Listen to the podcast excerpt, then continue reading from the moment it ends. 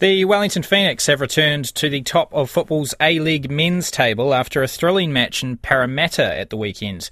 The Phoenix came from behind against the Perth Glory to win 4 3. The win puts them on equal points with Melbourne Victory, but the Wellington based side has a superior number of wins. The top two teams play this weekend in what is sure to be a blockbuster clash in Wellington. To discuss the Phoenix's season so far and to preview fr- this Friday's game, I'm joined by former Phoenix and All Whites coach Ricki Herbert. Good morning, Ricky.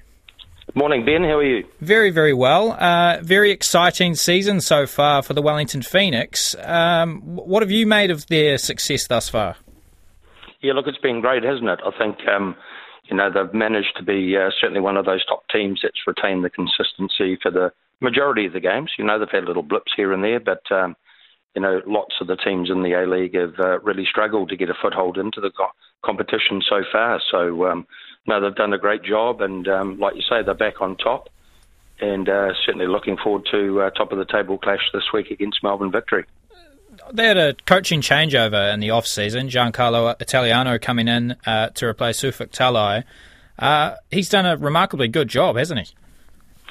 Yeah, look, he certainly has. I mean, uh, you can't do much better than be sitting at the top of the table, you know, sort of nearly halfway through the year. So, um, you know, congrats to him. He certainly galvanised the group, and um, he's got them playing a way that he wants to play. And um, you know, the team's been very consistent. You know, I think when you look at the performances across the board, again, without little, you know, sort of tweaks and you know, little ups and downs from from time to time, generally they've been super competitive and um, been right on the mark for the majority of the games. What have you made of their use of some of the younger players? They seem to really trust the young players coming through, young Kiwi players. Yeah, look, I think, you know, I was talking about this yesterday. I think, you know, those players are starting to evolve a little bit now too, Ben.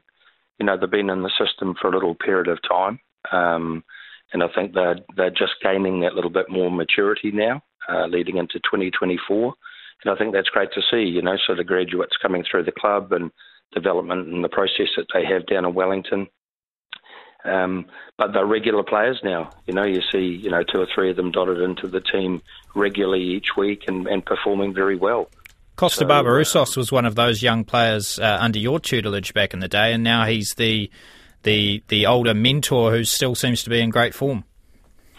Yeah, look, I think he's had a certainly a change of form this year, and I think um, you know, you're always, I guess, a little bit crystal ball gazing on, on what makes that happen. But I think just for me, consistency. I think you've seen Kosta appear in the team regularly, and I think just having that um, game time and playing every week and having that confidence, you know, and I think that confidence has really come back to Kosta, and um, you know, he's taking people on, he's, he's creating goal scoring opportunities, he's getting into good goal scoring positions, and uh, you know, certainly taking those chances when they appear for him.